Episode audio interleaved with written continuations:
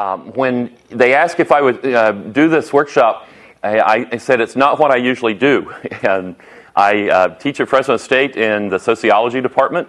Uh, I teach philanthropy and grant writing and program development, social um, entrepreneurship there. This is um, evangelism isn't something I think about. Uh, the classes I teach at Pacific are in leadership, uh, not evangelism. Uh, I took evangelism courses in school, but I did not consider that this was something that I excelled in and uh, thought it was rather odd that I would be asked to, to lead the workshop. And then, uh, over the couple of months from being asked to do it, people started to ask questions and say things to me, and I thought, maybe, um, maybe I, am doing it and I don't even realize it. Uh, and the person who helped me to see that and crystallize it a little bit more than anyone else was my mail carrier. And um, I uh, just found out her name. Um, it, it's Annette, and she's been my mail carrier uh, for three years now. And she one, one day was waiting out by my mailbox just uh, about a month ago. And I said, Are you okay? And she explained to me that I am the first stop after her break.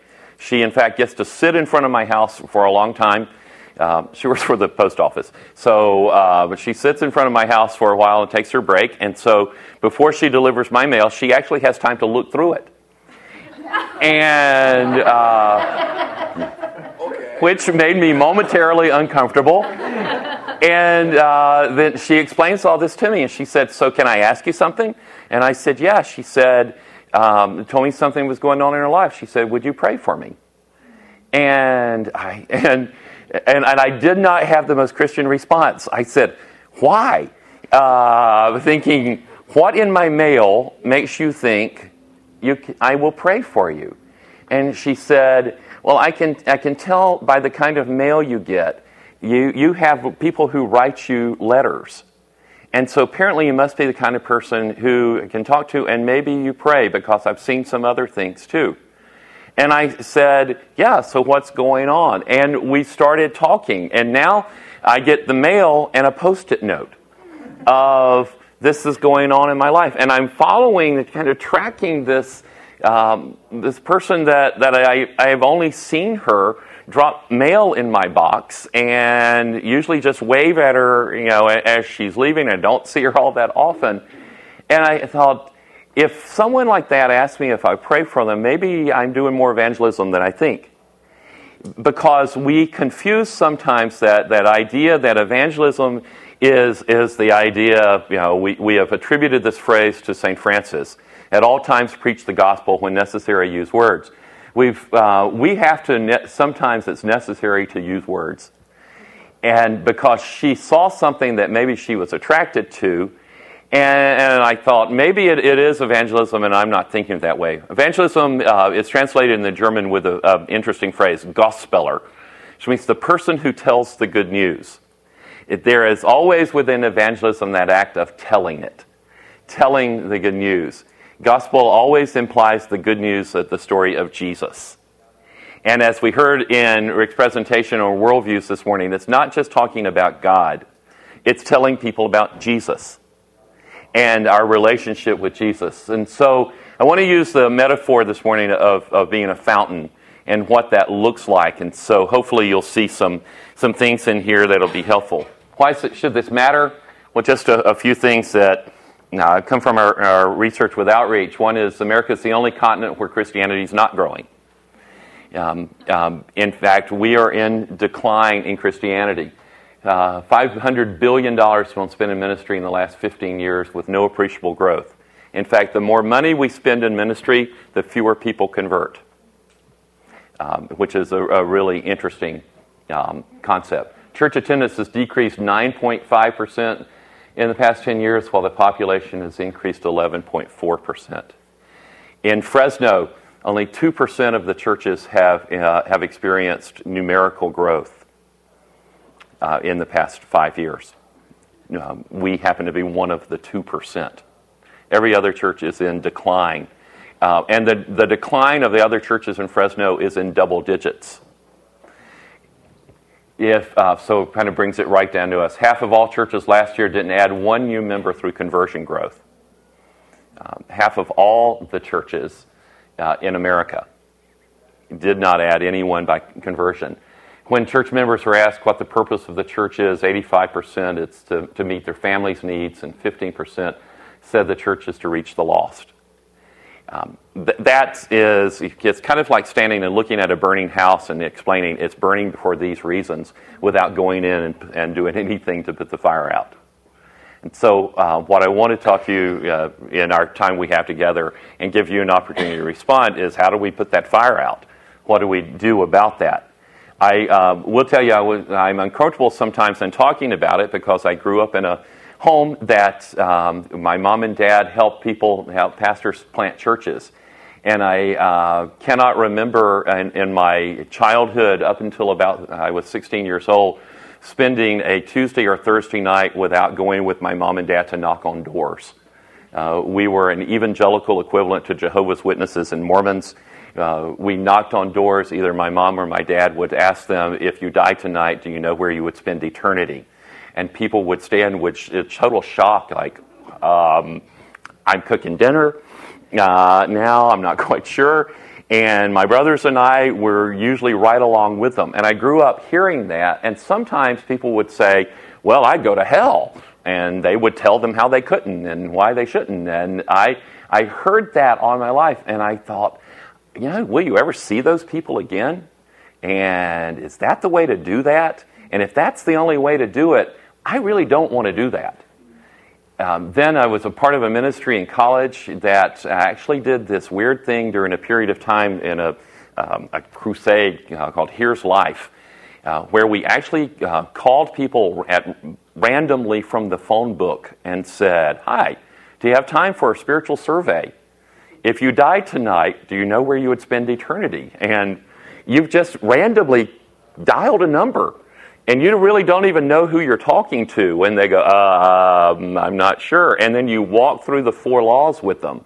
And then you say, Well, you should get in touch with a local church. Thanks. And then dial the next number. I think that's one of the things I'm, I'm going to have to stand before God and apologize for. And say, I am so sorry because I think I may have, instead of helping the person get into heaven, I think I may have totally confused them. And what is that going to do? I heard last night a story of somebody said we, we saw 52 children come to faith, and I thought, who's going to help them now grow in faith? What's, what's going to happen to them now? And I, I think uh, evangelism is always connected, as we see it in the New Testament, to the church. If you look in Ephesians 4, and if you'll turn to Ephesians 4, the 11th chapter, um, it, it says that he, he gave some to be prophets, some to be apostles, some to be evangelists, some to be pastors, teachers, for the equipping of the saints or the building of the body so that people could come to full maturity.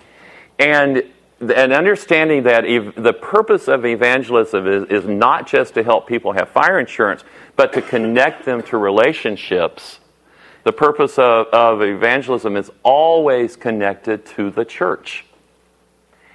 And new evangelism is not just introducing people to Jesus, but introducing people to Jesus as people.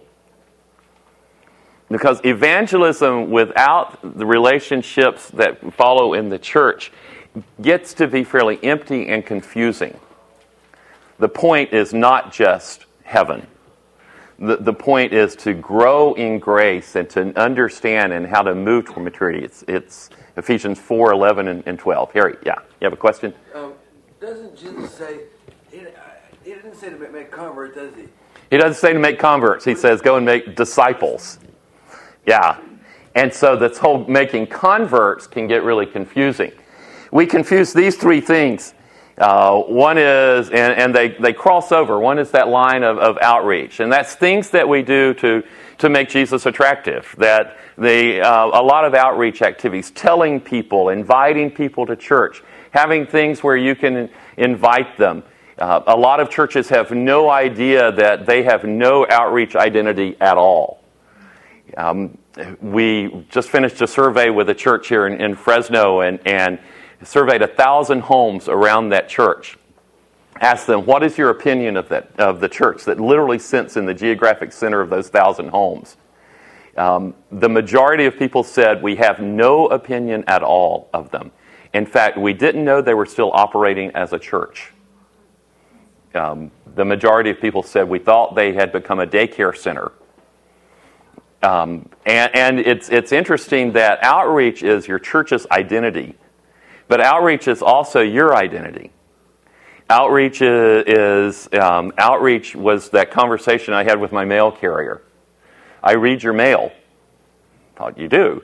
So you must be the kind of person who prays. You must be the kind of person I can talk to about things. You must be. I see there, there's outreach. Now, evangelism it moves in.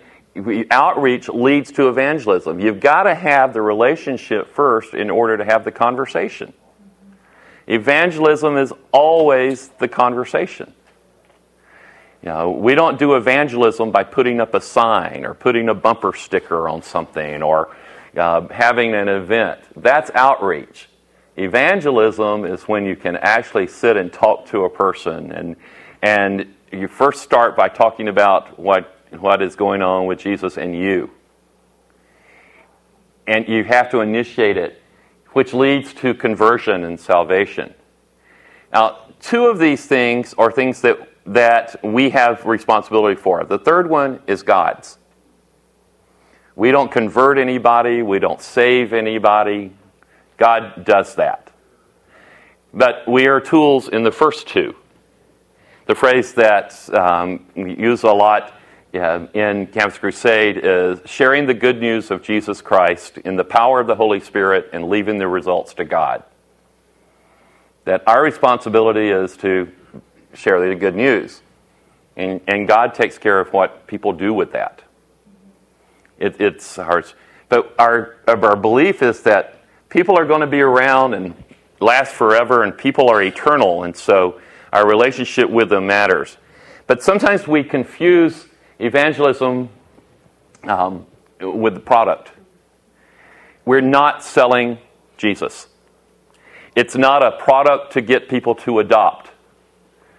It's, you know, and sometimes you hear people talk about evangelism as if it's, it's Google. Uh, it's, it's the, next great thing. It's, hey, yeah, tried everything else, try Jesus. Uh, to the point, you know, it's been sloganeered, which diminishes the gospel. Um, I, I, I'm offended, and I think we should be offended when we reduce his redemptive act to, to a bumper sticker. Because that says that it's easy. And, and coming to Christ isn't easy having a relationship with Jesus isn't supposed to be, you know, hey, let's just, I, you know, I, I didn't believe and all of a sudden I just, now I do. And everything's different.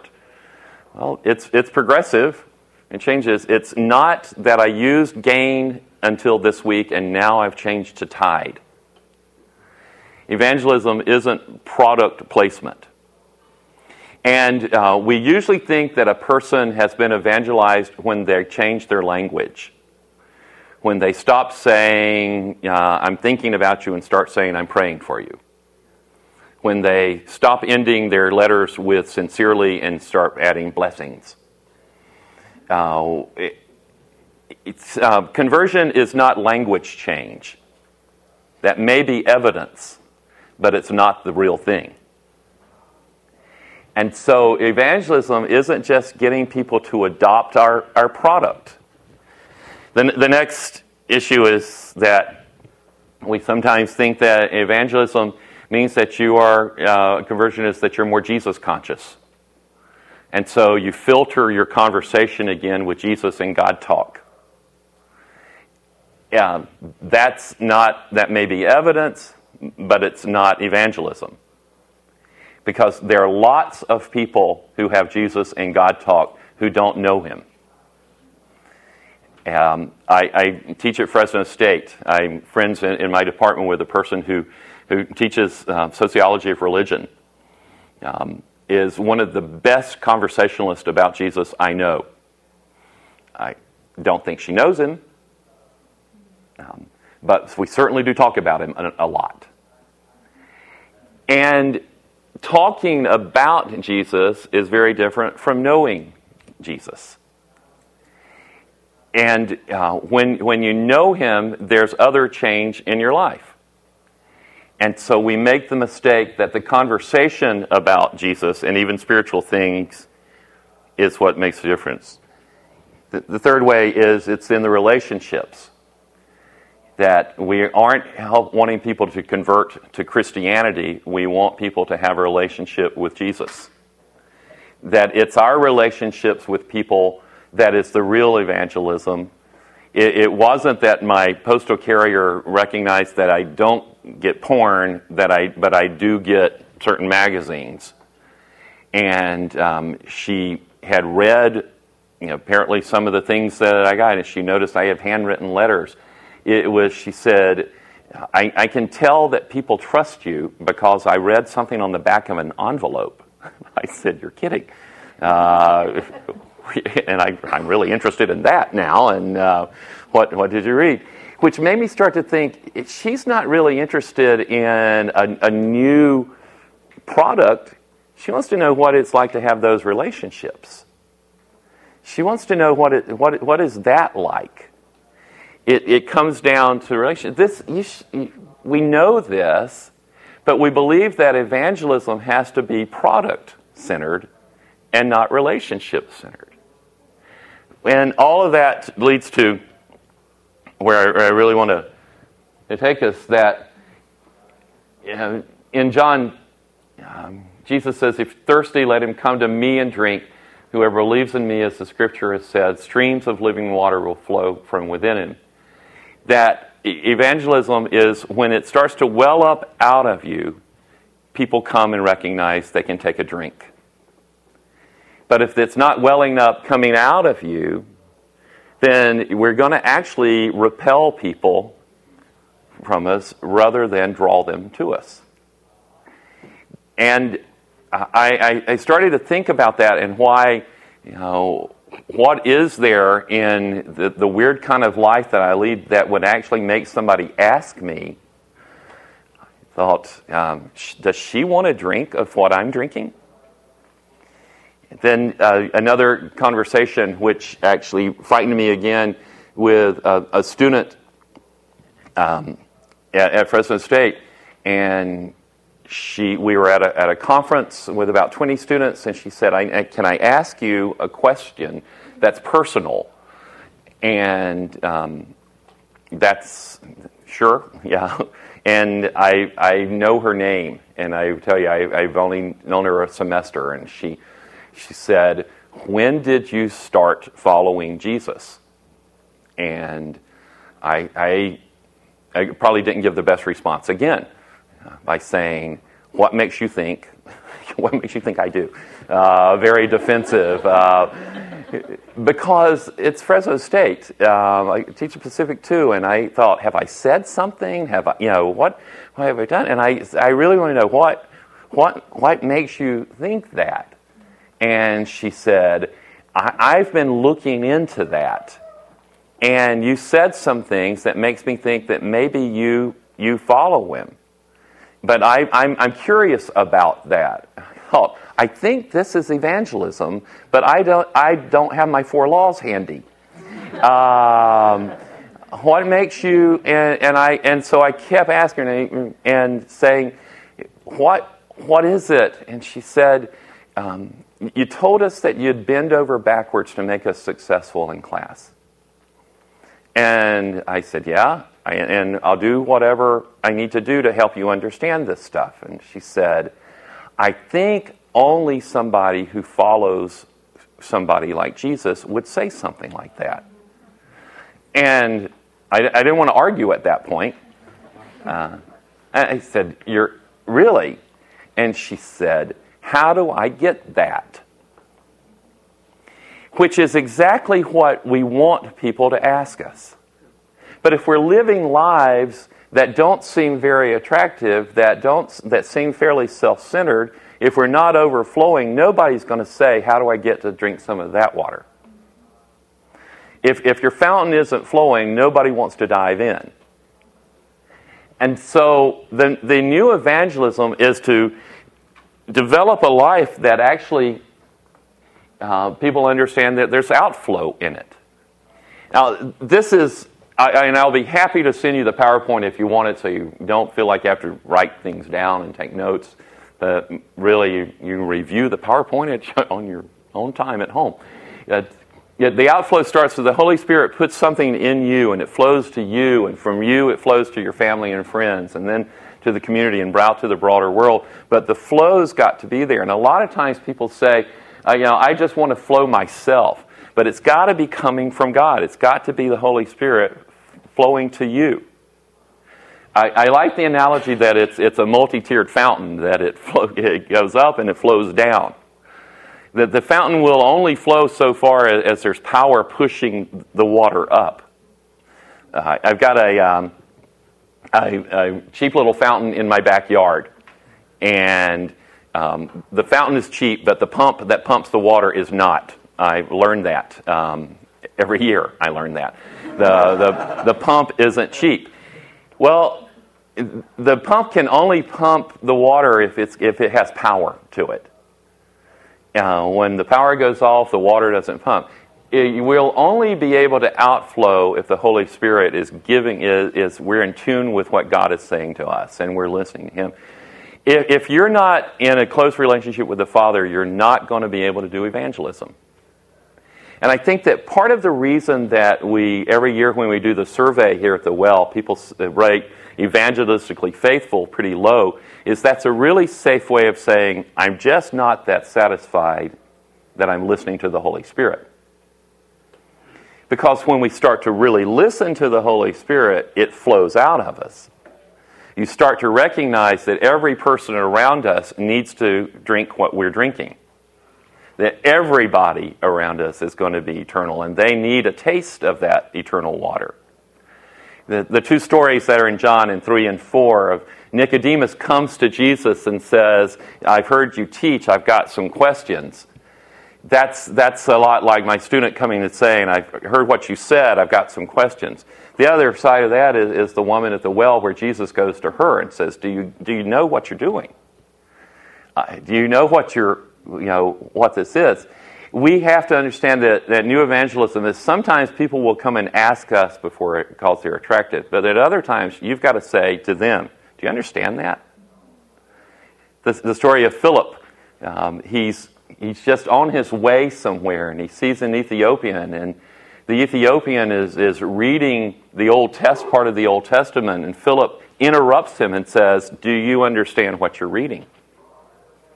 Do you know what's there? They were on their way in their normal pace of life, rather than they didn't set an appointment to do evangelism.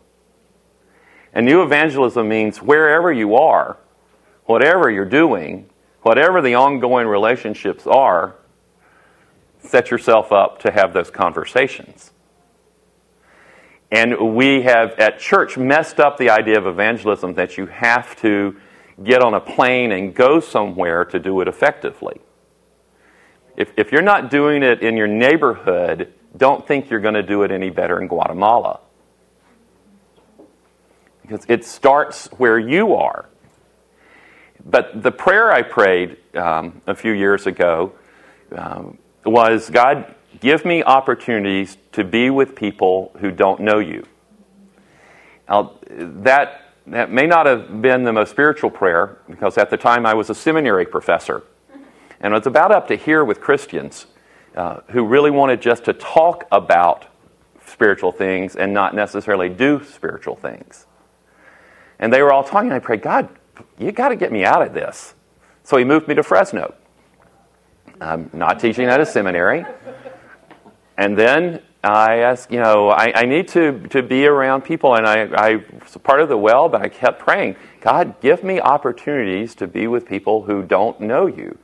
Because if, if I believe really what I think I believe, it, it will be true in the relationships with people who don't have this background. And so I moved to a neighborhood that uh, with people who are pretty different from me. And I stopped praying the prayer. Okay, God, I get it. because God was concerned with my address here on earth, not just in heaven. And so he puts me in a neighborhood where every day I get opportunities to talk to people who don't believe anything that I believe. Every day. Um, whether it's, it's the back fence, the side yard, the front yard, the mail carrier, the people who pick up the cans. Um, I, I, have an ongoing relationship with, with a family of, of dumpster divers that, you know, I, I just get to have it.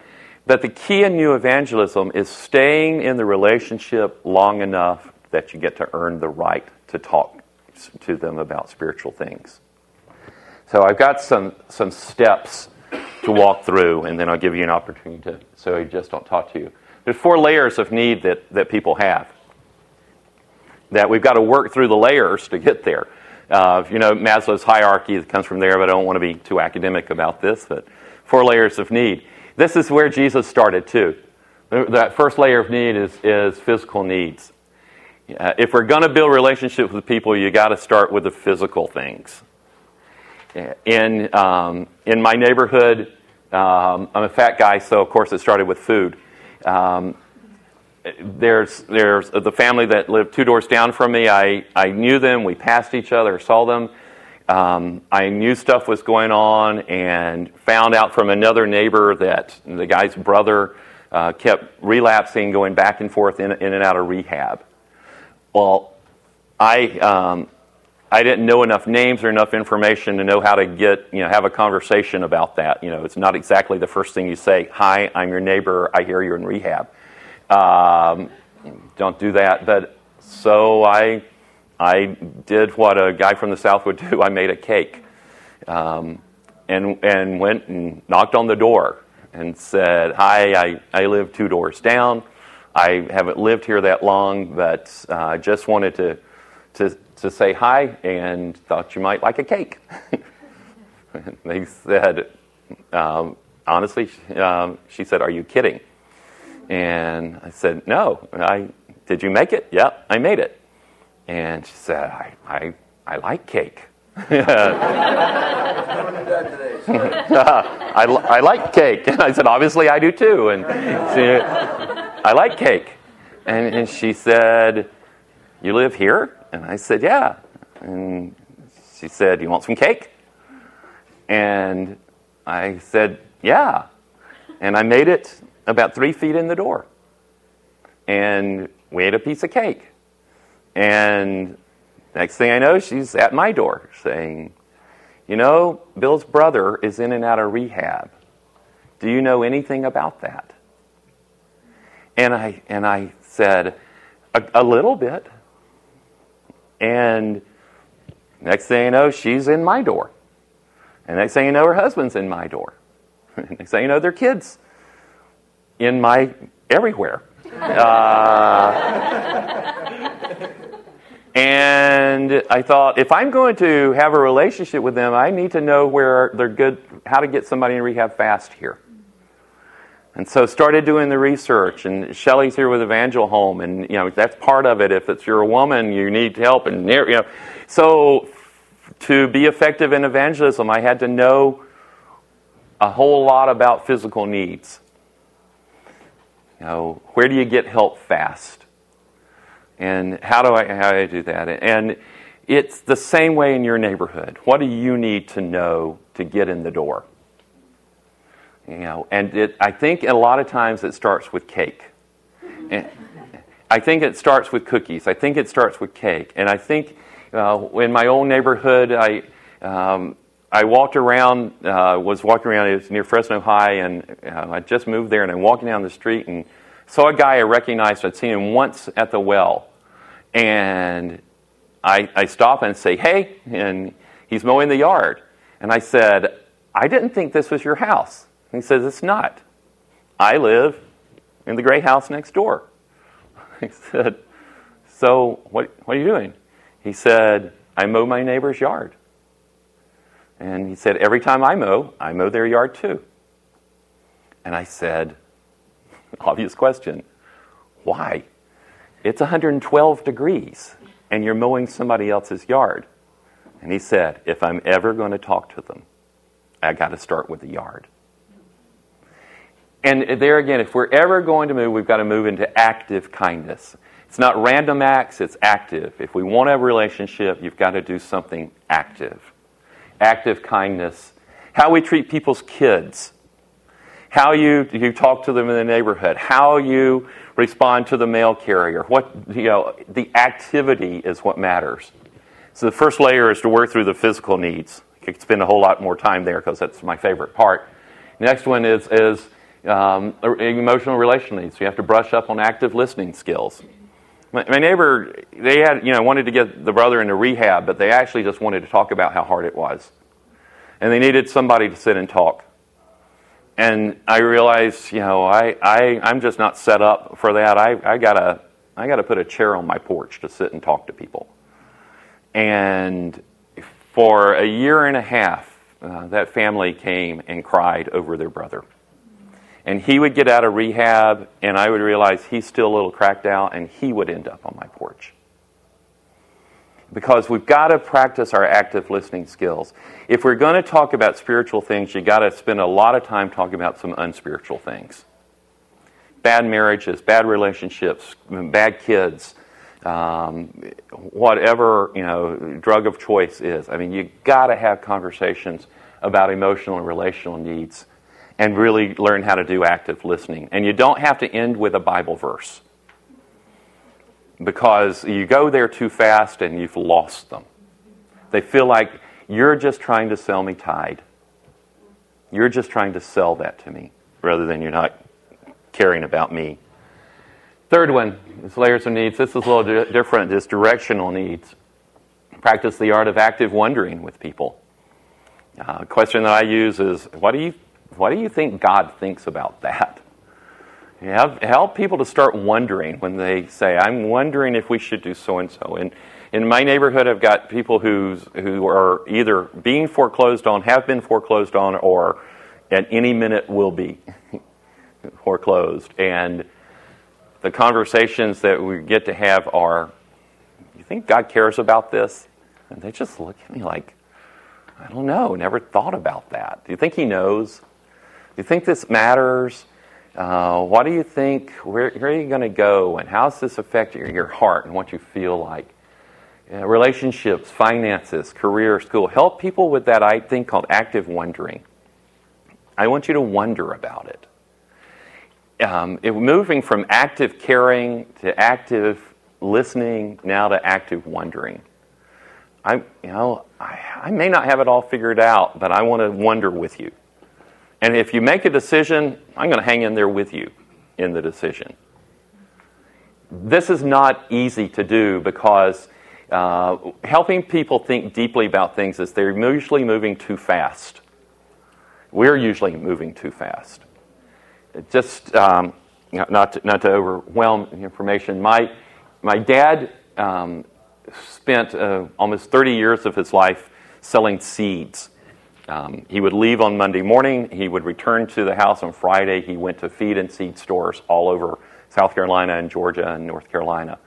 Um, I a couple of times went with him.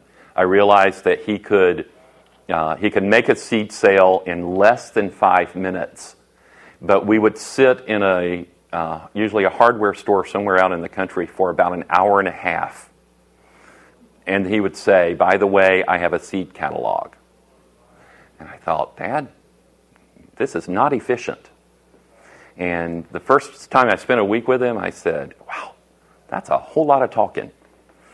And I soon learned that I thought my father was a seed salesman. I, I only learned just before he died he owned the company. And that's the way he found out what to order uh, for the whole company. Uh, I thought he was making a $200 sale, he was ordering soybean seeds in the millions of dollars based on long conversations. And I come back here that active listening and active wondering, it takes time to do. He uh, stayed in the same Red Roof Inn and ate in the same diners for almost 30 years. And um, I asked him one day, Don't you get bored? He said, I know every person, I know every waitress by name and their kids' names. And I've been to most of their graduations and weddings. And I said, What does that give you? And he says, The right to talk to them. And um, we have to take time to earn the right. And we're usually moving much too fast in order to do that. New evangelism is slow. That's when spiritual needs. Once you work through the first three, people will self consciously grant you the right and the credibility. They'll know you care about more things than just selling them Jesus. Know, you'll, to practice the final skill, which is active sharing. This is when you need to know how to say, tell them about your relationship with Jesus. Um, the worst thing you can do here is, is argue or get into a debate about, you know, where did Adam's children, sons marry their wives, or um, sin, or, you know, uh, some current social issue. This is not the point. Just tell them about how you live with Jesus.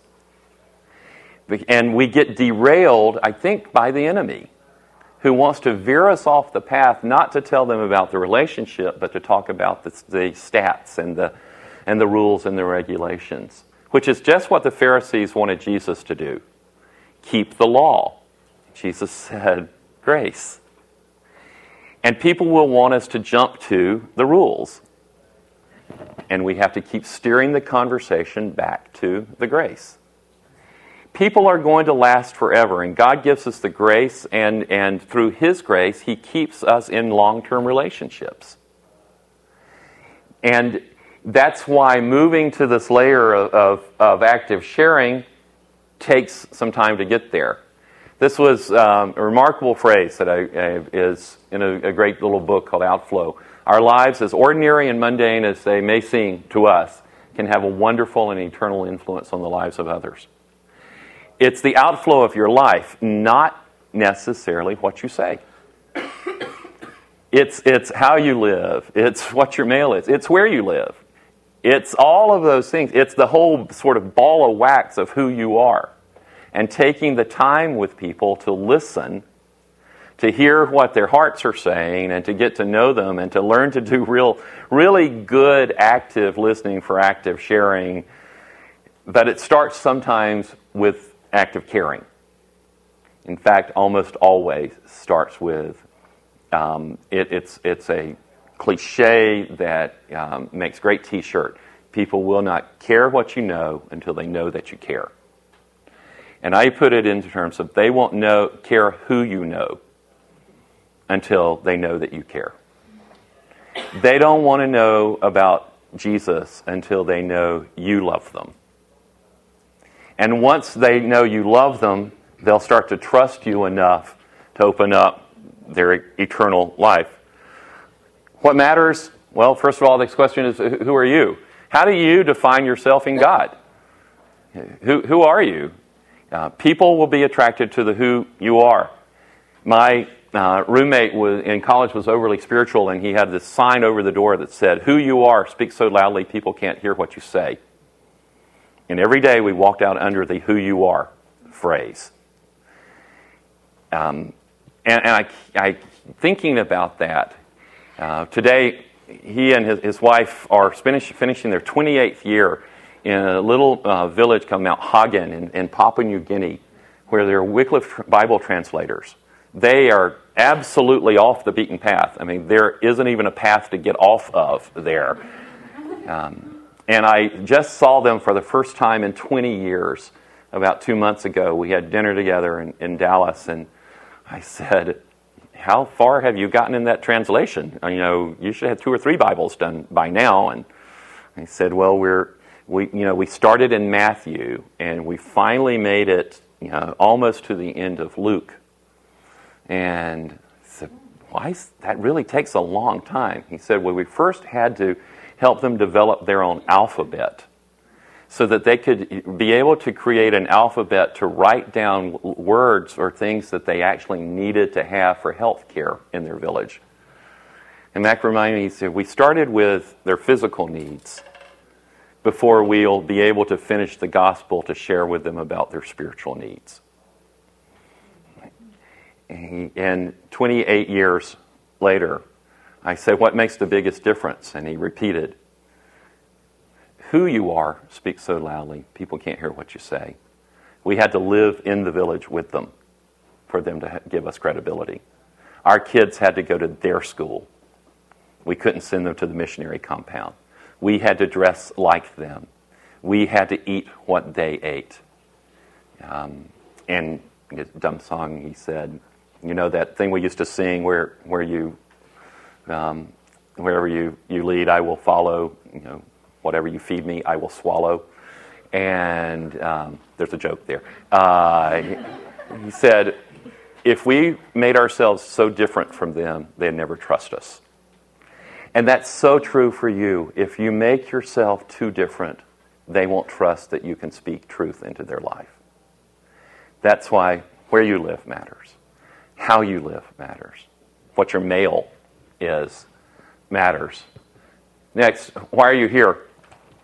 Great old Russian tale of, of a man who, uh, in, in Russia during the Cold War, was guarding a, at a guard post, and a man was walking in the snow nearby, and um, he, the soldier would yell, Who are you and why are you here? Who are you and why are you here? Over and over, the man didn't respond, and finally, the man responded and he yelled back, I'm Jewish.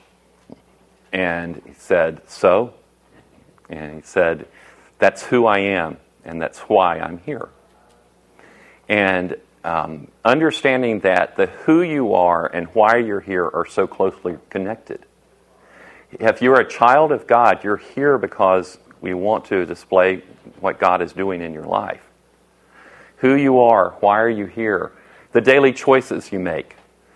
Um, it, it, it matters because um, I never want to think that people are watching me closely, but those daily choices that I make make a difference because my neighbors are watching, my students are watching.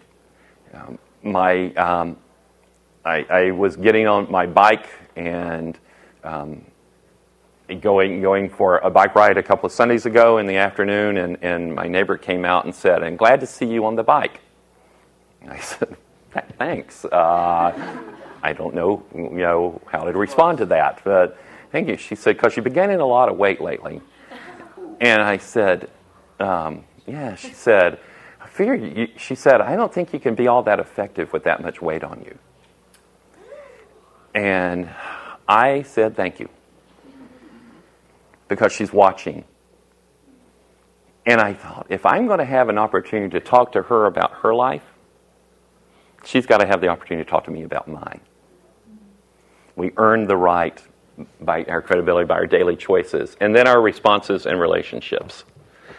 Um, my neighbors know they can talk to me because there's a lot of traffic at my house, and they know they won't be the only ones coming. That um, how we respond to people in our relationships. I, I, I would suggest that you start praying God give you relationships with people who don't know Jesus yet that he opened the doors widely for you. The new evangelism isn't that you talk to people that you're comfortable with and you get to a, a decision. The decision sometimes comes far down the line, maybe even 28, 29 years down the line. Next, what, can, what are some things that can clog your fountain, keep you from overflowing? First of all, is that idea of doubt.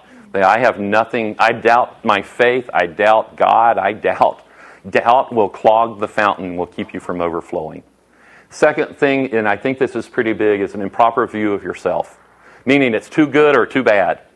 A lot of times people you know, will say, I, I can't really talk to other people about my relationship with God because I don't like it. Well, it's not perfect. I'm not perfect. That's exactly why we need it because of our imperfection.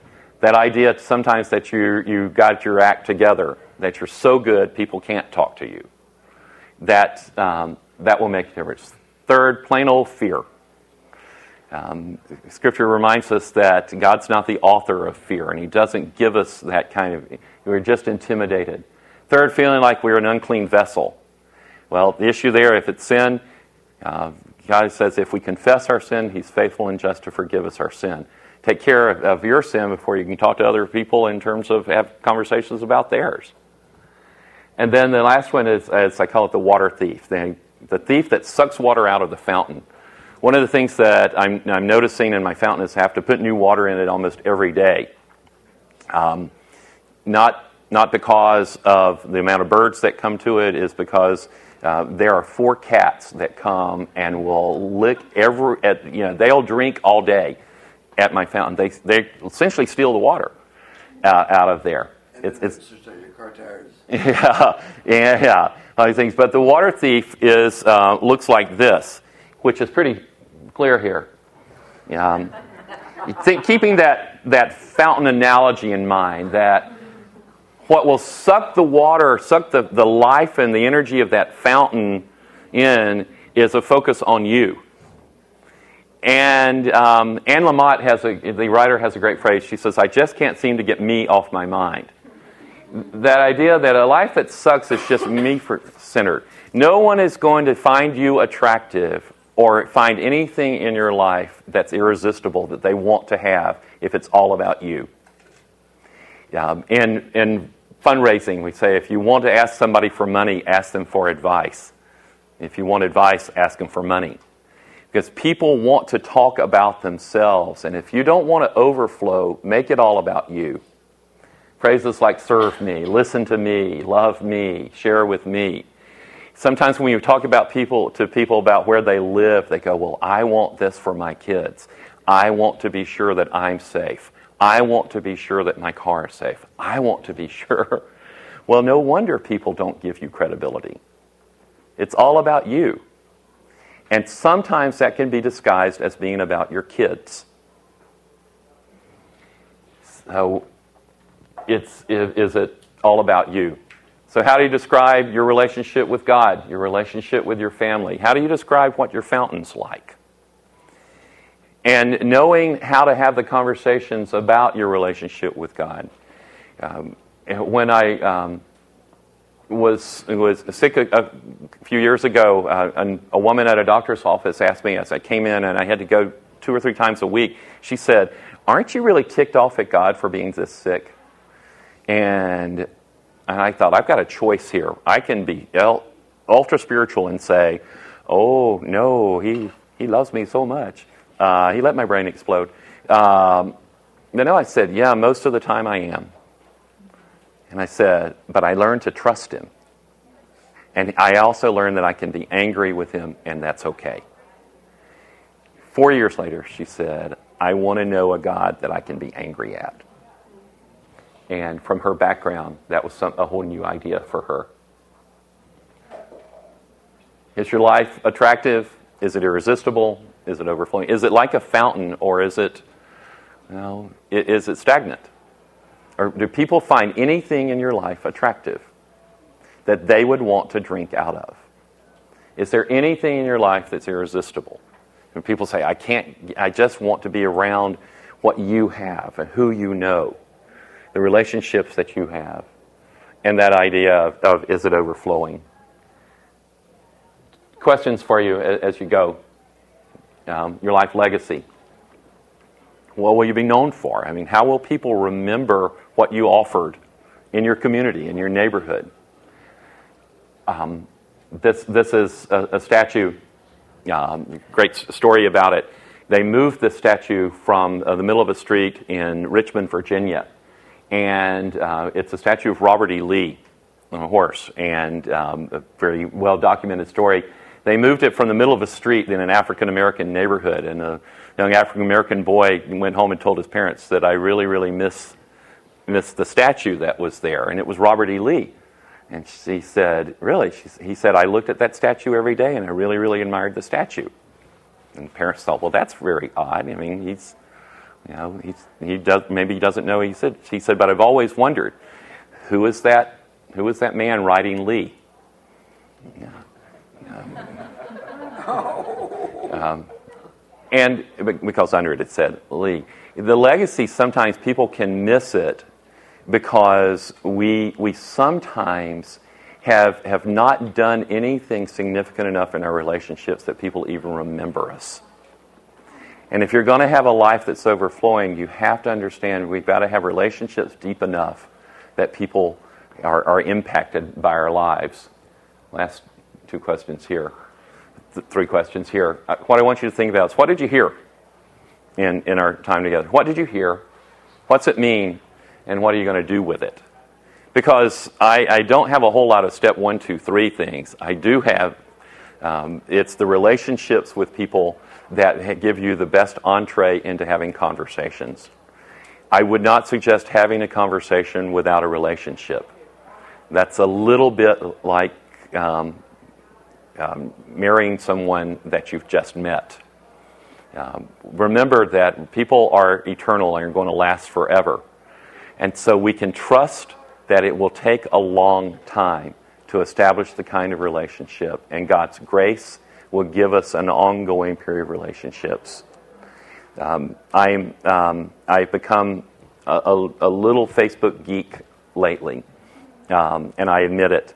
Uh, thank you, Shelly Fritz, for getting me hooked, and I blame her completely for that. Um, but one of the, the benefits is, um, is people from um, from college and high school have we found each other, and we live all over the country. And uh, a woman from my freshman year of college put a Facebook note on, on my Facebook yesterday that said, um, um, I, I'm reminded every day of something you said in our freshman year. Okay, I have no idea what I said in my freshman year, but she reminded me, said, God loves you more than you can ever love yourself. Don't you ever forget it. She said, You wrote it for me. And um, it's, um, it's actually a phrase that was written to me in the front of my Bible um, that I wrote to other people. And she says, It's taken me all these many years to recognize you were right. Um, the influence that you can have leads to evangelism. Evangelism leads to conversion. To share the good news of Jesus Christ and the power of the Holy Spirit leads the results to God what I want you to think about is not just what I said, but what it means to you. Thanks a lot.